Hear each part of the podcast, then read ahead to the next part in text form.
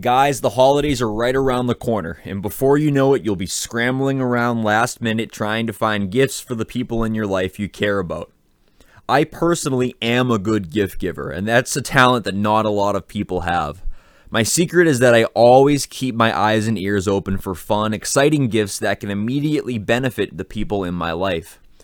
Why am I telling you this? Because just by listening to this podcast, you now have a leg up on getting an exciting gift for your friends and family this holiday season. Nature Has Flavor has put together a number of holiday packages that are guaranteed to impress anyone in your life who enjoys cooking. Consider our warm winter package. Guys, on cold and dreary winter days, nothing warms the soul quite like a good meal. Nature Has Flavor's Warm Winter Package, which is available at naturehasflavor.com, is a chef inspired cooking kit full of high quality spices, oils, and vinegars designed to give you that soul warming winter feeling that you can only get from good, healthy food. The Warm Winter Package is just one of many gifts we've made available for the holidays at naturehasflavor.com. Head on over to the site and check out everything we have in store. We're doing a massive sale this November for the holidays. Take advantage today and be that person who everyone knows as a great gift giver.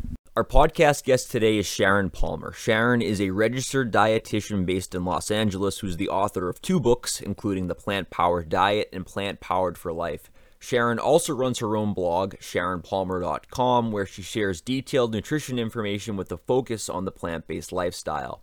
This is a really interesting conversation, guys. Sharon goes in depth on a lot of fascinating plant based nutrition issues.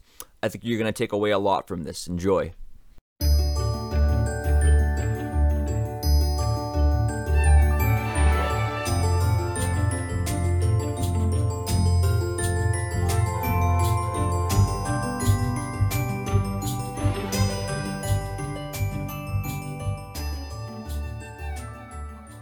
So, Sharon, how are you? Thanks so much for coming on the show. I'm great. It's so wonderful to be here. So, tell us a little bit about your background. What inspired you to get into nutrition originally, and what ultimately turned you on to promoting this plant based way of eating? So, I'm a registered dietitian. Um, I studied nutrition at Loma Linda University, and I don't know if you've heard of Loma Linda, but it's the blue. It's one of the blue zones. Okay. Um, and uh, it's a plant-based community. The campus is plant-based, so uh, so I was really inspired even at that point to get more involved in plant-based nutrition. Um, so that was very instrumental in my um, kind of my education in plant-based nutrition. But my parents were vegetarians as well, so I was raised in a vegetarian household. Wow. So yeah, most nutrition programs I know they kind of have that traditional research background. So they're promoting dairy, they're promoting meat. It's just kind of the, the almost the outdated research that defined the United States food pyramid. So you didn't have that. You had a very specific plant based course. Well, I do have to say that Loma Linda, Loma Linda University um, would try to give us a rounded uh, mm-hmm. nutrition experience so that it, it would work in for anybody's uh, sort of setting um, when you go out there and work in the in the general population. But they definitely were very focused on plant based, and they didn't serve any meat on campus. Um, so uh, it was, you know, we, we had to learn about everything so that we could go out there and talk about nutrition in a larger perspective. But they definitely had that, you know, plant based uh, kind of a bias. That's really interesting. I didn't even know those programs um, exist at this point in time. So that's really cool, and that's I think something anyone listening to the show is interested in becoming a registered dietitian. That should be a place to look. Um, I know that there is a lot of extensive training that goes into becoming a registered dietitian. So give us a, a look into what your training actually looks like, what the courses look like, and what it is you're you're studying while you're at school. Huh? Yeah, you know, I'm a real big fan of the dietetics field and career. A lot of people don't realize that registered dietitians have to have a minimum of a bachelor's degree in mm. science. Um, we have to study nutrition for four years minimum, get the bachelor's degree, and then we have to have a one year internship, and then we have to pass a registration. And most dietitians have their master's degrees. In fact, it's going to be a requirement in the future for all dietitians um, to take the exam must have their their master's degree. So you know it's a very highly um, intensive educational program, And um, there's a lot of confusion out there because people can call themselves a nutritionist and they have no education. Or maybe they took an online course mm-hmm. and they ca- they're calling themselves a nutritionist, whereas registered dietitians have a very extensive background in nutrition. And that's a key distinction that has to be made because registered dietitians are recognized through a government agency as being credentialed so they can work with schools, hospitals, whereas someone who just calls themselves a health coach or a nutritionist without those credentials, they legally cannot do that. So you've been working with people for 16 years now, and what have been your biggest conclusions that you've been able to draw from working with so many clients? Well, uh, I've worked in so many different settings um, in nutrition, in hospitals, in my own uh, practice. Um, I've been managing departments in hospitals, so working from a larger perspective, managing dietitians and menus, uh, writing menus and um, planning programs for huge groups of people. Um, and and then I, I became uh, focused in journalism. So for the last 11 years, I've been really focused in in writing. I've written books. I'm the editor of two publications. Um, I have my blog, and I do a lot of other writing and speaking as well. So I've kind of switched gears into that um, realm. But I think the thing that I've been most excited about is the plant-based world. And um, you know, as a, as a an editor and a journalist, I always had to keep an open mind, and and I attend, you know, dozens of uh, research conferences every year. I have to read all the research every day. I spend a couple hours every day pouring through research. And it really became clear in the last, I would say, about six years now that plant-based diets are really the way to go. I mean, we, we always knew that, but we didn't have the research to back it up right, as much. Yeah. And in the last decade, it's just pouring in, and it, it, people don't seem to disagree with this anymore. I mean, it's very clear that eating a plant-based diet is the most optimal diet for human health and environmental health. Does it ever irk you a little bit when you see these articles on the BuzzFeeds of the world where they're basically handpicking research to create some sort of list article, seven reasons you should be eating more eggs or 12 reasons why steak is actually good for you? Does that ever bother you? It bothers me a lot as a registered dietitian um, because you can cherry pick any kind of a study to support your your uh, feelings al- almost. And um, you know, you can find one or two studies here and here or there that might support a different viewpoint. But what's important, and dietitians are really good at this, is looking at the whole body of evidence. So you don't, you know, when you're reading about nutrition, you don't want to just read one study. You want to read what all the studies are saying right. about a particular area, because then you'll see there's this body of evidence and and if it's all leading and pointing to one direction that's when we know that this is a good thing. A lot of people don't realize that most doctors aren't receiving any nutrition training in medical school. What has been your experience working with doctors throughout your career? Yes i have had an opportunity to work with doctors and of course i respect everything they're doing but it's true they do they have very little nutrition education. They've done surveys on this. They've done studies and I believe uh, one study found that the average education is something like eight hours of nutrition for their entire medical school training. Right. So yet here we are, you know, patients go to their doctors every year and ask them about diet and nutrition. And it's it's just really sad and I do think that it's changing and I see a lot of physicians going to the conferences that I go to now and there's a new energized generation who are passionate about nutrition and believe how powerful it is. So I do think that it's changing, but the old model of, well, number one, that prevention doesn't really matter. It's all about treatment. You know, our whole healthcare system is about treatment rather than prevention. And um, I think a lot of uh, old school physicians don't understand the power of diet in disease prevention. It, absolutely, there is this huge disconnect between medicine and nutrition, and I really hope that there are more steps to kind of bridge those two worlds. I think that's going to be a revolution in healthcare in the future, and maybe something we have to do because the healthcare system is just getting out of control. But that's a conversation for another day. Let's talk a little bit about fats because this is an area where there's really mixed research and different opinions. I've read that ALA omega 3 fatty acids, which are found in plant foods like chia seeds and flax seeds, this type of fat has an inconsistent conversion rate to the longer chain omega 3 fatty acids, DHA and EPA, which we need. Do you recommend that people following a plant based diet supplement with an algae based omega 3 source to ensure they're getting those longer chain fats? Yes, I do. Um, well, first of all, you're right that um, ALA is a plant based omega 3, and we humans need omega 3. It's very important for our heart health, uh, brain health, and many other things. So, we can, uh, plant based eaters can get omega 3 through uh, the plant based sources, which is ALA, found in things like uh, walnuts, hemp, chia seeds, uh, soy foods.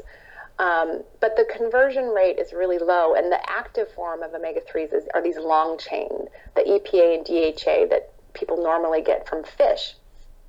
So you you know the human body can convert ALA into the long chain EPA DHA, but it's estimated at maybe lower than 10%. percent mm hmm Although there's some new interesting research that shows that people who have been on a long term plant based diet may be converting at higher rates because the body adapts to that. So that is some interesting new research, but uh, it's very preliminary. We need to learn more about that.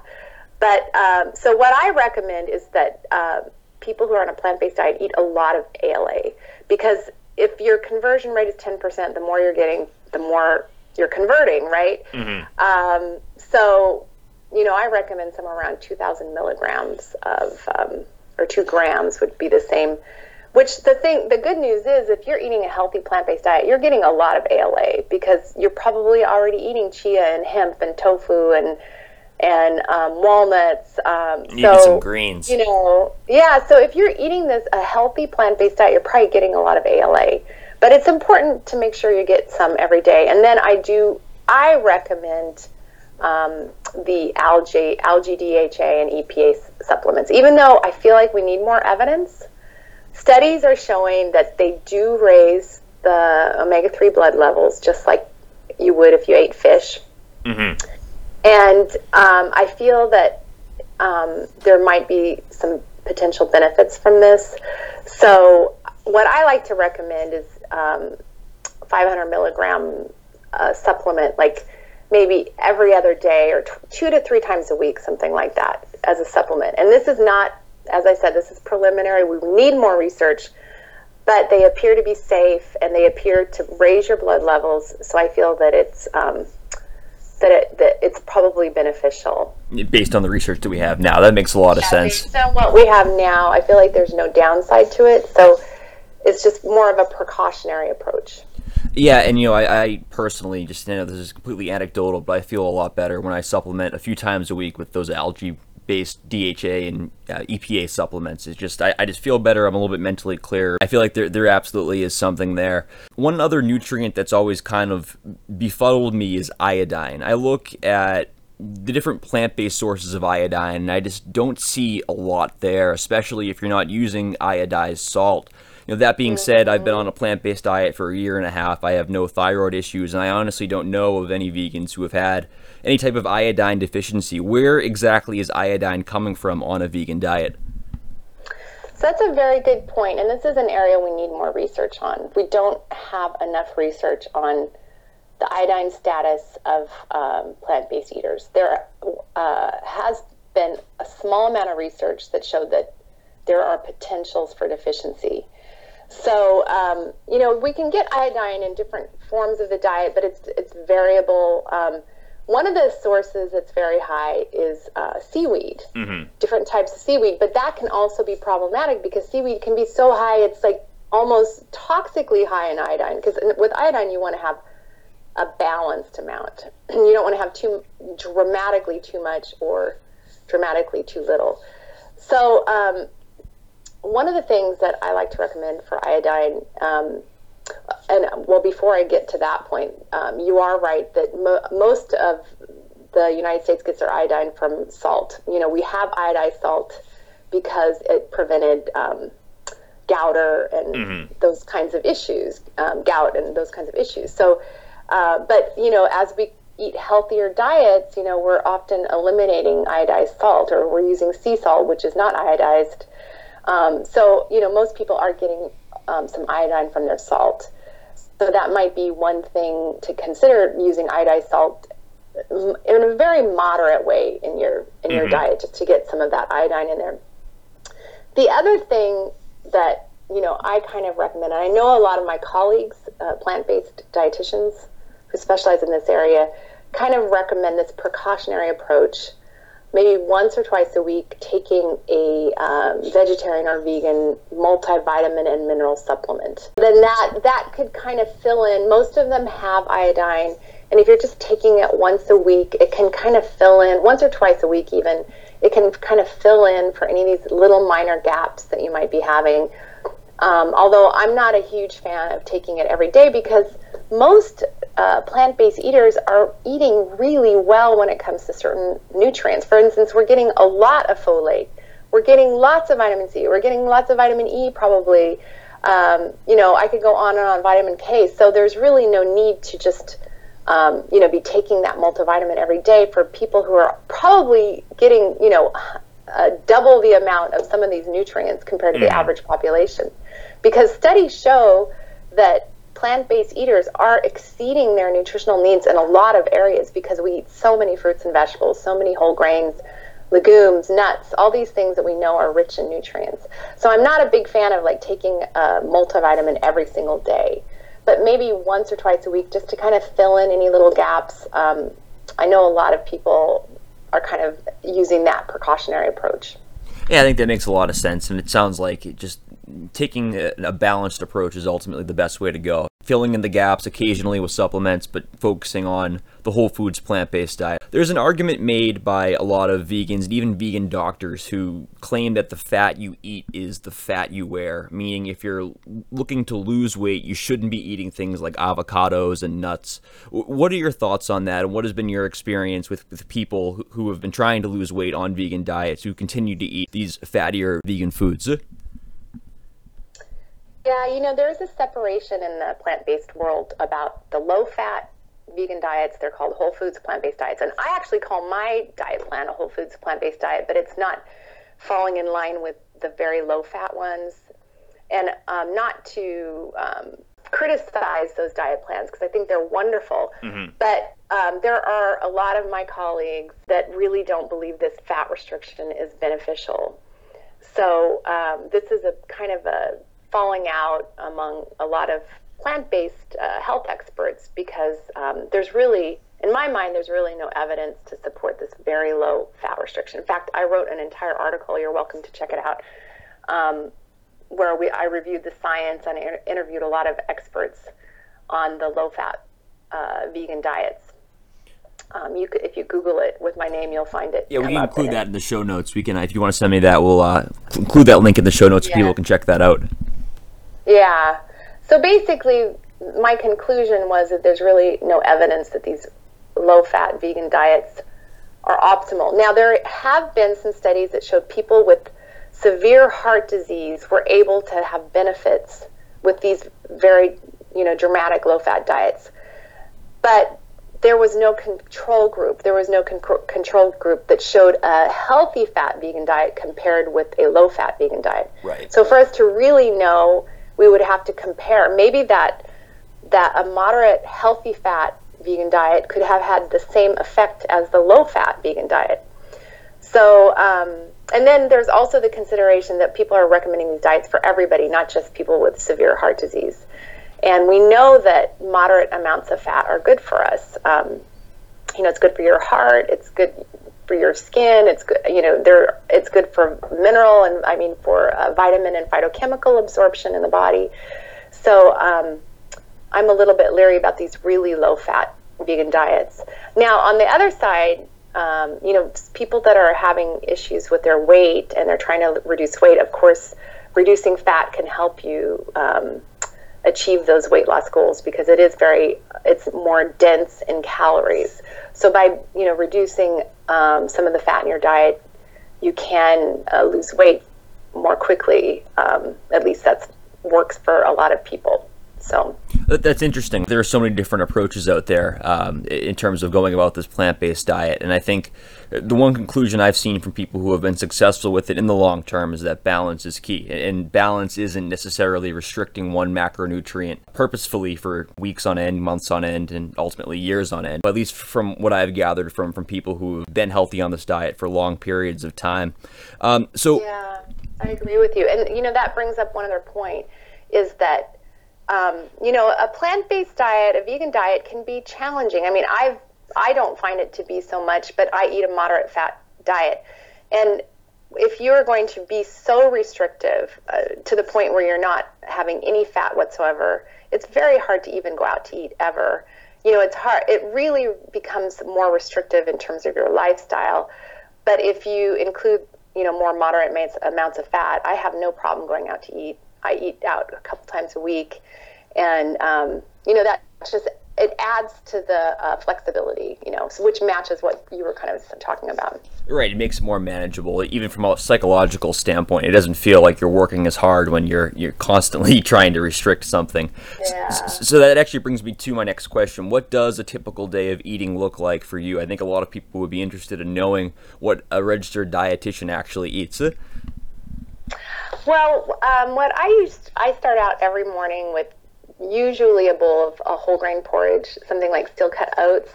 And uh, sometimes I switch up the grains. A lot of people don't realize that in other cultures, they eat all different kinds of whole grain porridges for breakfast. It doesn't have to just be oatmeal. It could be millet or quinoa or brown rice mm-hmm. or farro. So I start out with you know just cooked grains, and then I add a seasonal fruit as my sweetener, and I add flax, walnuts, uh, uh, or chia, one of those for my omega 3s plus some protein. And then I use soy milk on top of it. So that's kind of my routine breakfast. On the weekends, I might switch it up and do something more fun, like a tofu scramble or, mm-hmm. you know, like some homemade waffles or something. Um, and then for lunch, I usually have a large uh, salad. I believe that plant based eaters should have green vegetables every single day to get calcium and other nutrients that we need. And I have a garden, so I usually go out because I work at home, and mm-hmm. I usually go out and get my greens every day. Uh, I know I'm super lucky. but I will make this enormous salad uh, with all different kinds of greens, and then um, usually like some sort of a bean or lentil on there for protein, and whatever vegetables I have on hand with kind of like an olive oil dressing. Um, so that's kind of my lunch. And then I might have like a piece of fruit for a snack. And then for dinner is when we get creative and we'll have something like maybe one night we'll have tacos with black beans, uh, build your own tacos, maybe a pasta dish, um, a casserole like a shepherd's pie. Um, I love to get more creative on the weeknights, or maybe a curry dish or some simmered lentils. Um, just there is, are so many delicious foods that we can eat. It's it's always fun every night to think about something new. But it usually involves, you know, like a protein source such as tofu or or pulses, um, and then a whole grain, um, and then at least a couple servings of vegetables. That's kind of the the general idea. So this is a question we ask all of our guests, and it stumps a lot of people uh, for whatever reason. But if you could have a dream three-course meal with no restrictions on budget, where you can get your food, and even on health, what would that meal consist of? An appetizer, a main course, and a dessert? And you, see, the thing is, is I love healthy food. I'm, I know I'm strange, but I think actually a lot of plant-based eaters yeah, you know, for sure. Huh? wax poetic over, you know, going to the farmer's market and uh, I mean, last night I think I had one of the best meals of my life. There's I live in Los Angeles, and there's a new plant-based restaurant that just opened, and it was reviewed in the LA Times, and I went to it last night, and I have to say. I mean, that could be like my dream meal if I could have that same meal again. and it started with a farmer's market salad that had I mean, it must have had 20 different vegetables in there, and then it had a walnut vinaigrette with ground walnuts and then they had a dish called baked turnip root with uh, with a herb pesto, and then I um, and then I had a very hearty dish, which was a uh, grits made with amaranth and millet with truffles on it. I mean, it was. A, a it sounds amazing. Meal. Yeah. Yeah. So I, I mean, I think the elements for me would always include some really um, seasonal salad with fresh local ingredients. You know what? That just seems like the farmer just picked them that day. That's to me amazing. And then. Um, you know the, those roasted flavors and vegetables when we're roasting Brussels sprouts and cauliflower. I just love that. And then I think the thing that's often missing when you go out to eat is something hearty that makes you feel satisfied, um, because you need to have that that whole grain and you need to have some protein and a little bit of healthy fat to to get that satisfaction. So you know, for me, that grit dish last night gave me that factor. Yeah, and you're not the first person to say that. To say, you know, I don't want something unhealthy. It's not like I'm I'm always seeking out. After a while, you you start craving some of these healthier foods on a regular basis. And I think a lot of people do feel the same way. You know, I I occasionally like to indulge, but for the most part, what I what I crave is like you said, fresh foods, real foods, foods that are gonna make me feel good rather than just taste good. If you can get the best of both worlds, then then why not? So, what's next for you? I know you had a book published back in 2012. What projects are you currently working on, and what can we expect to see from you in the near future? Yes, I have my two books. Uh, the first one was the Plant Powered Diet, and then the second was Plant Powered for Life. And those are still popular books. And, you know, my blog is growing. I am very excited about my blog, which is called the Plant Powered Blog. You can find it at sharonpalmer.com but I post every single day, and I, I like to think that my blog inspires people to eat a plant based diet. Um, and it talks about everything from recipes to the latest research to, like, I just did a blog on plant based calcium. You know, like these are some sources of calcium, and I'm mm-hmm. doing a blog on vitamin B12. And, you know, it's always about the plant based lifestyle. And the thing also that I try to be inclusive and I try to to make um, my books and my blog appeal to everybody because I realize that a lot of people don't want to be 100% plant based, but I really believe in a spectrum. So that if you're a, a, carnivore, what if you just start reducing your animal food consumption? Like maybe you start with meatless Monday, or maybe you start with a couple days a week. And mm-hmm. I really believe that everybody can do that. And then maybe start moving in this spectrum towards a more plant based diet if we can all do that, I think it would make a huge impact. So I try to inspire people, everybody um, in that direction, whether it's you know the carnivore who realizes they're eating too many animal foods and they'd like, you know, they're not ready to say I, I'm giving it up, but they'd like to start like eating some healthy, delicious food a couple times a week. I'm trying to to, to inspire all, everybody out there to eat more plant based. So I, so my blog hopes to do that. You know, and we'll definitely link that in the show notes as well. Yeah. And I also, you know, I'm out there speaking a lot on plant based nutrition.